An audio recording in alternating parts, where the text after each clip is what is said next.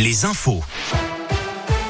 Valentin Chenard. Il est 17h, bonsoir à tous. À la une de l'actualité, le porte-parole du gouvernement, Gabriel Attal, a dénoncé une situation intolérable et inacceptable aujourd'hui en Guadeloupe, où la contestation de l'obligation vaccinale des soignants dégénère en blocage et en violence. Les renforts de policiers et de gendarmes envoyés de métropole, notamment des unités du GIGN et du RAID, doivent arriver aujourd'hui dans l'île. En parallèle, Gabriel Attal est revenu sur la situation sanitaire. La progression au cours de la cinquième vague de Covid est fulgurante, pardon, a-t-il alerté.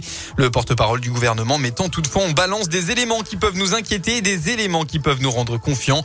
En moyenne calculé sur 7 jours, le nombre de cas quotidiens a quasiment doublé en une semaine. Il était de 17 153 samedi contre 9 458 le samedi précédent. Cela représente une progression de 81%. Dans la région Haute-Loire, hier après-midi, une pollution aux hydrocarbures a été détectée dans un bassin de lagunage du village de Mauriac dans la commune de Chapuzac. L'irisation de la surface de l'eau s'étendait sur 5 mètres carrés. Ce cantonné heureusement au bassin. Les pompiers ont posé un barrage préventif pour absorber les hydrocarbures. On ne connaît pas pour l'instant l'origine de cette pollution.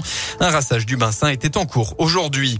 Dans la Loire, d'après le progrès, la direction provisoire de l'hôpital de Charlieu sera assurée dès demain par Fendi Gilas, directeur de, directeur de l'hôpital local de Saint-Just-la-Pendue.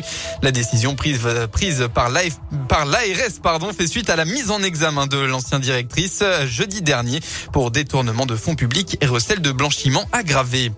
Plus de 8000 petits déjeuners pour sensibiliser. Hier après-midi, des centaines de personnes se sont mobilisées pour remplir les boîtes en carton pour l'opération 1001 petits déjeuners menée par la Trisomie 21 du Puy-de-Dôme. Les petits déjeuners ont été livrés ce matin, journée nationale de la trisomie.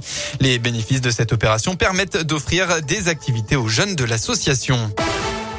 On passe au sport en foot. Actuellement, coup d'envoi de la rencontre entre le Clermont Foot et Nice au stade de Gabriel Montpied. Les joueurs auvergnats ont vécu un cauchemar lors de la dernière sortie à Saint-Etienne et vont devoir encore relever un gros défi, pour éviter la zone de relégation. Plus tôt dans la soirée, Brest, euh, dans la journée, pardon, Brest a étrié lance résultat 4 à 0. Enfin, ce soir, c'est le choc. L'Olympico Lyon accueille Marseille à 21h. En sport auto, le français Sébastien Auger a remporté aujourd'hui son huitième titre de champion du monde des rallyes depuis 2013 à une unité record de l'autre français Sébastien Loeb. Le pilote de 37 ans ne disputera pas l'an prochain euh, les manches avec Toyota pour se consacrer à sa famille. Voilà pour l'essentiel de l'actualité. Un mot de la météo pour demain. Pas d'amélioration dans le ciel de la région. Le temps restera nuageux toute la journée avec aucun signe du soleil. Quelques averses sont même prévues localement. Côté Mercure, similaire à aujourd'hui, il fera au maximum de la journée entre 5 et 7 degrés.